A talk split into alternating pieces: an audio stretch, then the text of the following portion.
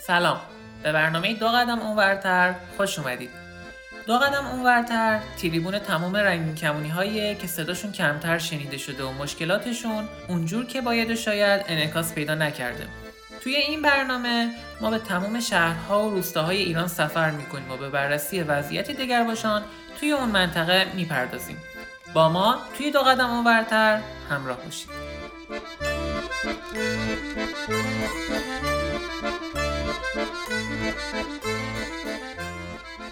در چهارمین قسمت از برنامه دو قدم اونورتر ما به استان لرستان سفر می‌کنیم تا به صحبتهای سامان مرد همجنسگرا گوش بدیم. سامان به ما از شرایط زندگی خودش و سایر دگرباشان جنسی و جنسیتی در این استان خواهد گفت و به نقش رسانه ها و شبکه های اجتماعی در آگاه سازی خانواده ها اشاره خواهد داشت.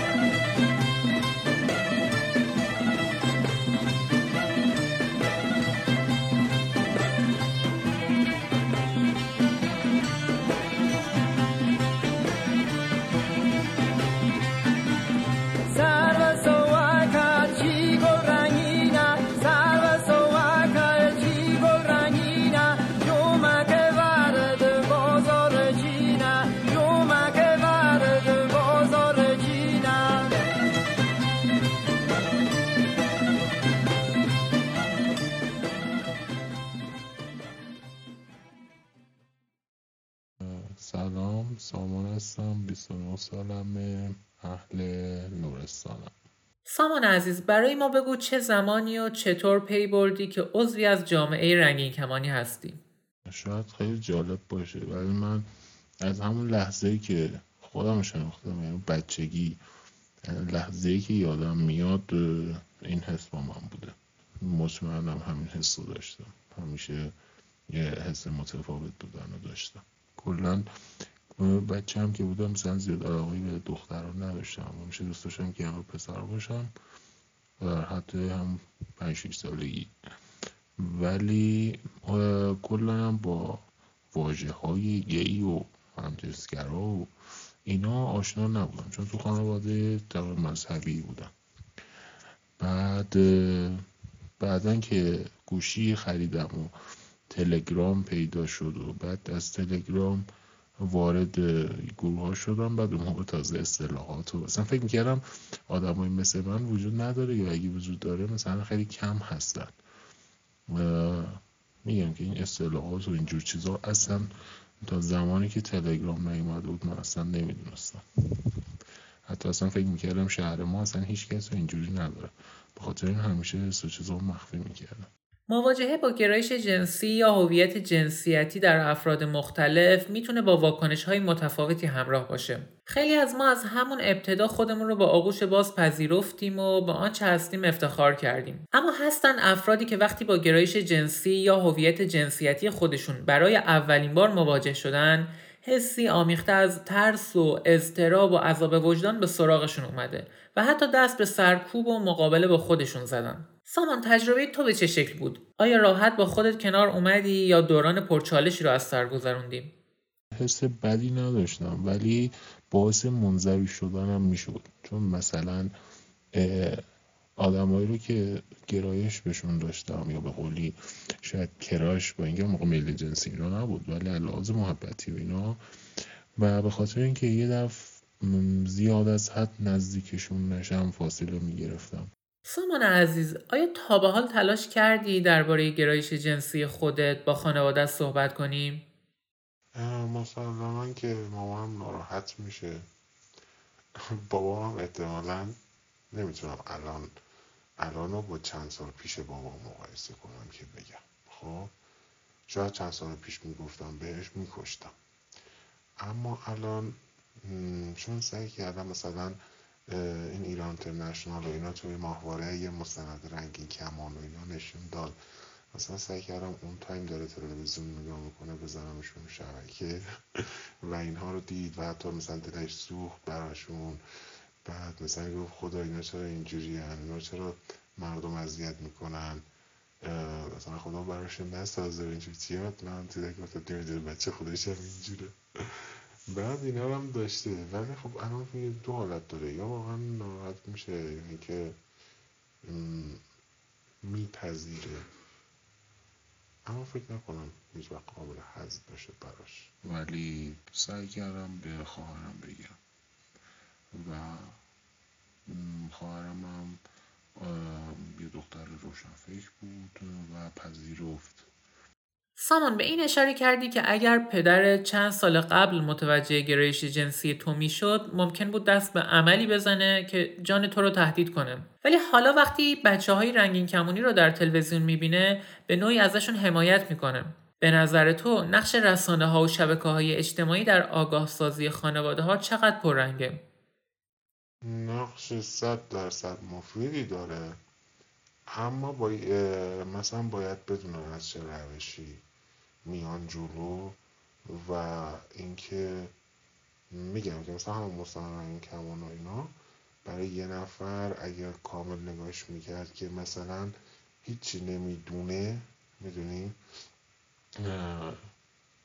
واقعا گیج و کننده بود. یعنی ماهایی که خودمون LGBT هستیم میگم که من خودم بعد از اینکه این کانال ها اینا رو پیدا کردم با واژه های گیل چیه صاف چیه مثلا با چیه top چیه vers چیه bisexual چیه اینجور چیزا چیه مثلا آشنا شدم. اونم بعد از اینکه یه عالم مثلا تحقیق کردم.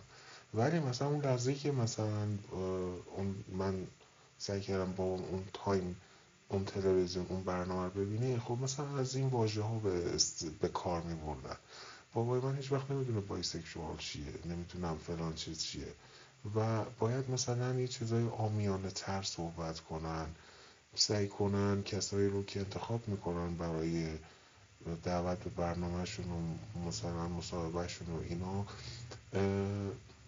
سعی کنن یه ادبیات اینا رو به کار ببرن که مردم کسایی که مثلا تعصبات مذهبی اینا دارن یواش یواش اینا رو درک کنن. اما مثلا برنامه هایی که مثلا می‌بینم مثلا می‌ذارن سریع از همون اول نمی‌دونم چی اصطلاحاتی رو به کار می‌برن.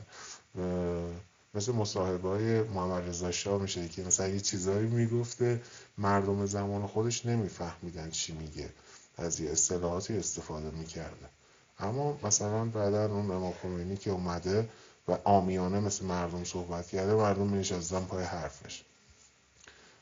میگم که باید آمیانه تر بیان جلو تا موفق تر شد. وگرنه مثلا یه نفر که مثل بابای من یا آدم عادی و معمولی مذهبی و تعصبات فرهنگی رو که کردم تو مغزش وقتی که داشت نمیگم می‌دونم که باور کن 50 60 درصدش رو متوجه نشد. فقط اون 40 درصدش رو متوجه شد که عذاب دارن می‌کشن. و یعنی لحاظ اصطلاحات این چیه اون چیه چرا آدم اینجوری به وجود میاد؟ چرا من هیچ وقت دستگیرش نشد. ولی واقعا تاثیرات داره اما به چه روشی بیای جلو؟ مثل اینه که یک آدم مثلا فرض کنیم دکترا داره بیاد بشینه برای بچه های کلاس اول دوم درس بده بعد به خیال خودش مثلا داره یه چیزایی رو میگه. خب اون بچه نمی‌فهمه. متوجه تو سوادت راجبه به اندازه یک دکتراست. و تو نشستی اینا بچه های کلاس اول باید این مردم جامعه رو تصور کنی. باید مثل خودشون باشی. چون من خودم تو کار معلمی بودم. وقتی که تو می‌خوای تدریس کنی باید خودت هم مثل اونا باشی. مثل اون بچه ها باشی نه اینکه از اون بالا حرف بزنی چیزی که خودت می‌دونی رو قلم به سلم بگی به نظر من باید در کنار این افراد معلم های ابتدایی باشد کسایی که تو کار آموزش و پرورش هستن در کنار این برنامه سازا باشن که چجوری بشه این چیزها رو از همون ابتدایی به آدم آموزش داد. باید بیان از پایین شروع کنم از مقدماتی شروع کنن. مردم ما اصطلاحات رو نمی‌دونن. روی اصطلاحات کار کنید. با عوام باشید. با مثل عواما صحبت کنید تا مردم بفهمن چی میگید. مردم ما یه آدم های مذهبی هستن. فرهنگی هستن.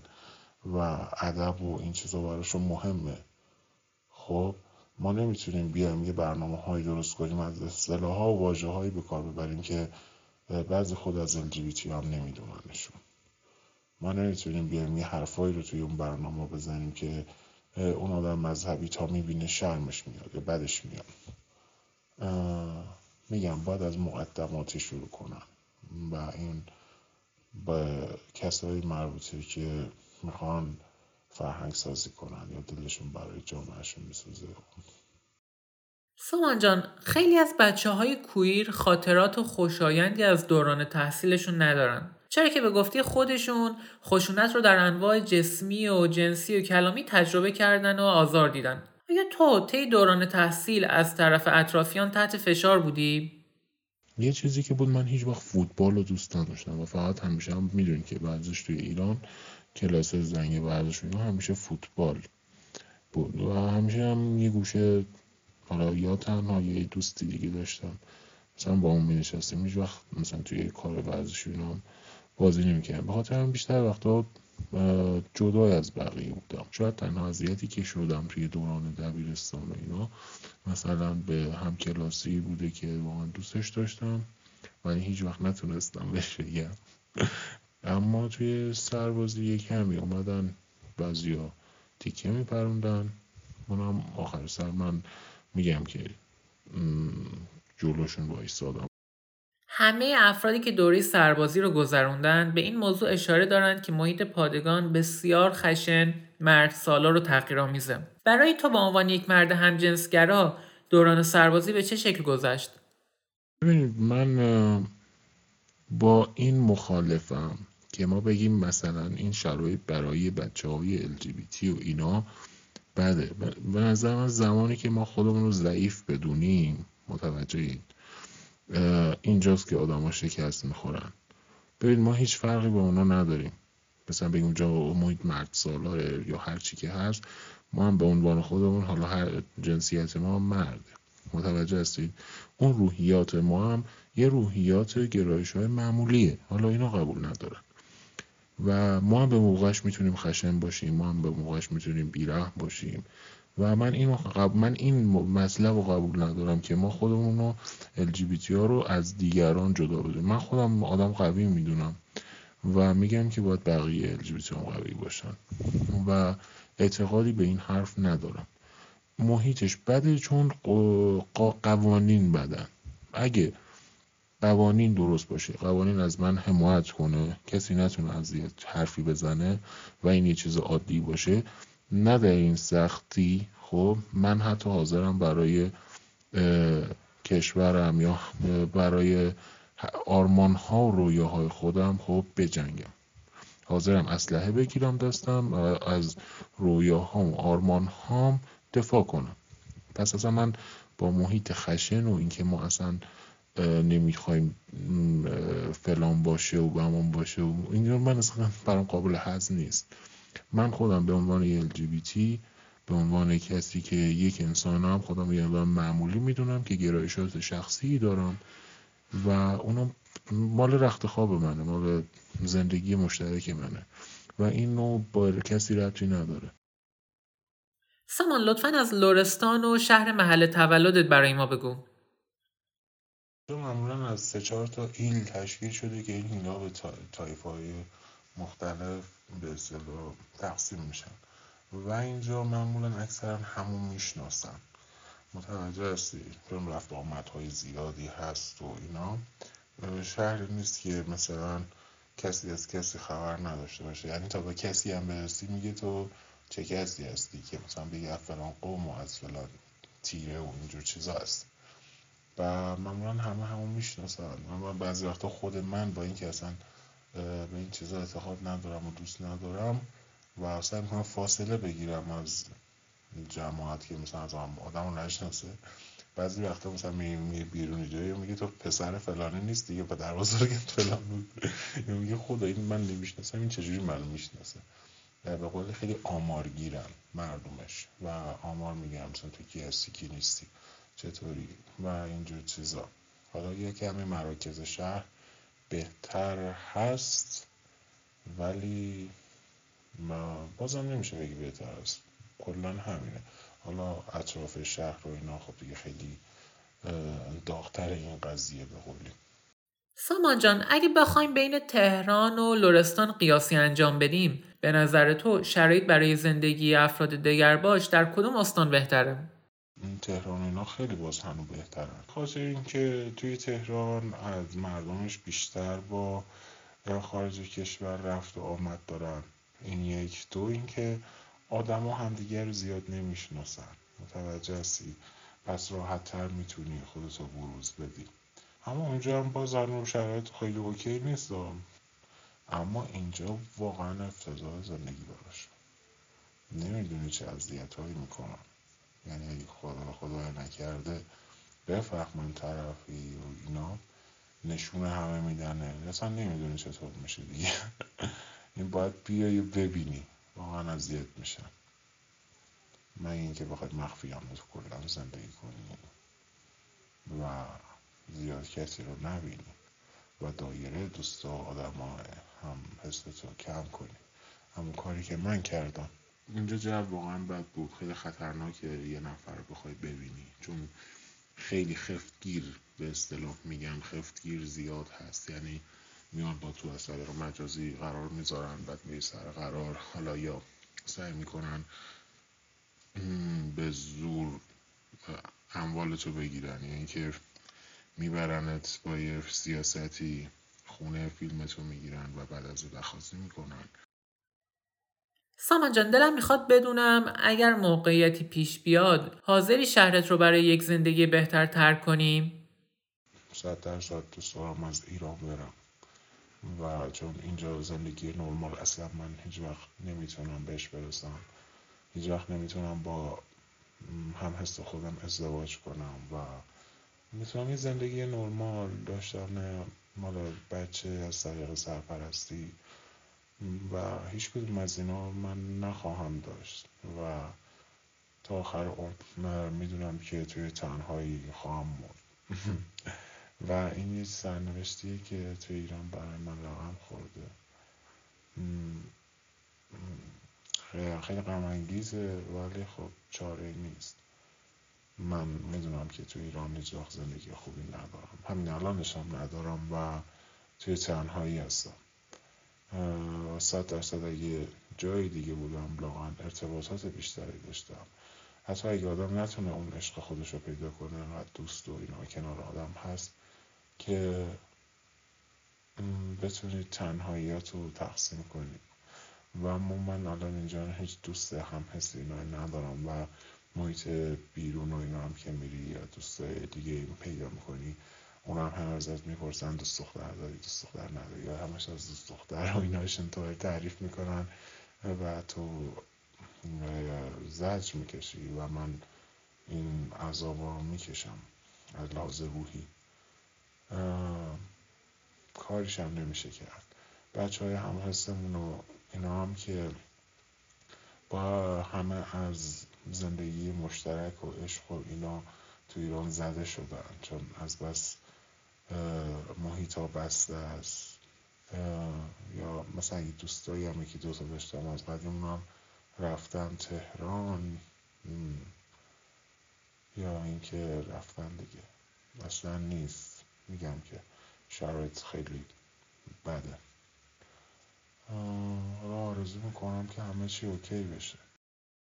سامان جان امیدوارم به زودی بتونی از موقعیتی که الان درش هستی خارج بشی و زندگی رو در یک جای دیگه و به اون شکلی که دوست داری پی بگیری. سامان به عنوان حرف آخر صحبتی داری که بخوای با شنونده های رادیو رنگین کمان به اشتراک بگذاری؟ ما باید از خودمون شروع کنیم. تا زمانی که از ما فکر کنیم و بگیم ما بهترینیم ما آدم هستیم LGBT هستیم که در حقمون ظلم شده مظلوم نمایی کنیم و و و و. ما هیچ وقت نه پیشرفت می‌کنیم نه کسی بهمون احترام می‌ذاره. تا زمانی که بفهمیم ما خودمونم دارای کاستی ها دارای نقص ها دارای خیلی مشکلات دیگه هستیم و سعی نکنیم اونا رو رفع کنیم. خب؟ صد درصد هیچکی به ما احترام نمی‌ذاره. اما زمانی که ما بتونیم روابط عمومی رو با همه آدم خوب کنیم حسمون رو بگیم. حتی روحانیت حتی آدم های مذهبی. بهشون بگیم ما اینجوری ما حالا یواش یواش حالا دارم منظورم یواش یواش بریم جلو و بیان کنیم و انقدر آدم خوبی باشیم انقدر آدم پوری باشیم انقدر آدم خودساخته ای باشیم که اگر روزی کسی اومد به من توهین کنه اون روحانیت و اینا همه دوستای من از پشت من در بیان. بگن که ما 15 سال مثلا این سامان رو می‌شناسیم این بهترین آدمه. اگه حسی داره بذارید ما باش صحبت کنیم. فوقش اینه میشینیم صحبت می‌کنیم. حالا کم یا زیاد بعد یا خوب اون خشونتی رو که قرار جامعه به ما بده یواش یواش کاسته میشه. من تنها انتقادم به LGBT هاست چون همیشه سعی می‌کنن خودشون رو بهترین و خوبترین جلوه بدن ولی حاضر نیستن قبول کنن. ما نقصهایی داریم.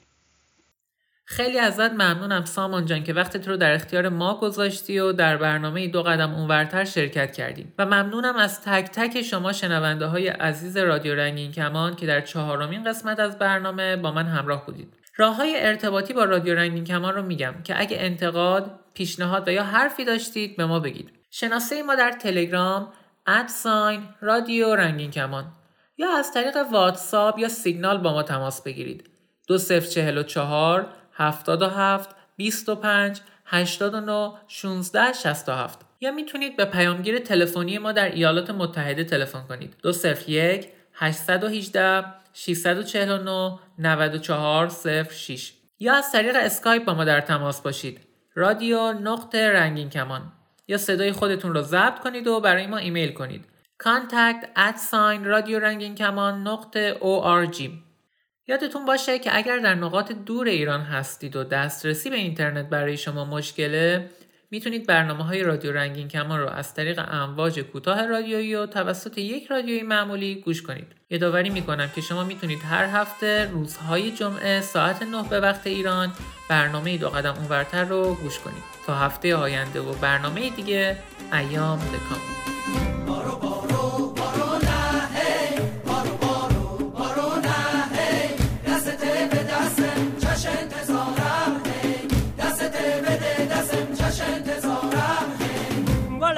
می تو گل باغ می تو چش چراغ می تو چش چراغ می تو این شو اول بهاره موقع کشت کاره این شو اول بهاره موقع کشت کاره گل باغ می تو چش چراغ می تو گل باغ می تو چش چراغ می تو گل باغ می تو چش چراغ می تو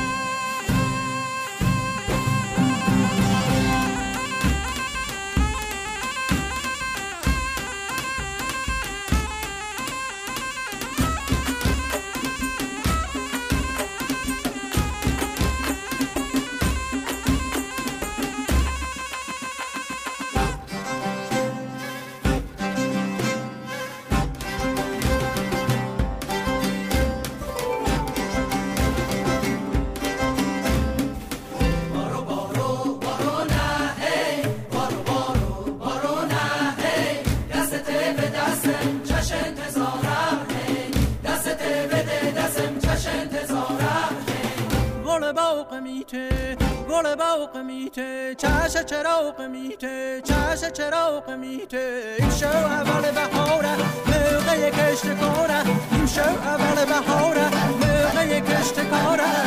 گل باغ میته چش چراغ میته. گل باغ میته چش چراغ میته.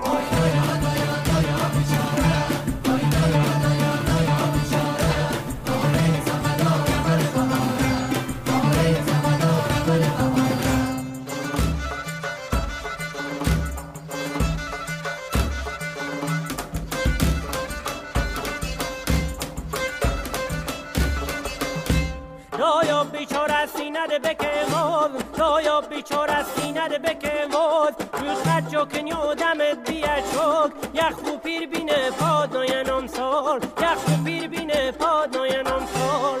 آی نای آی نای آی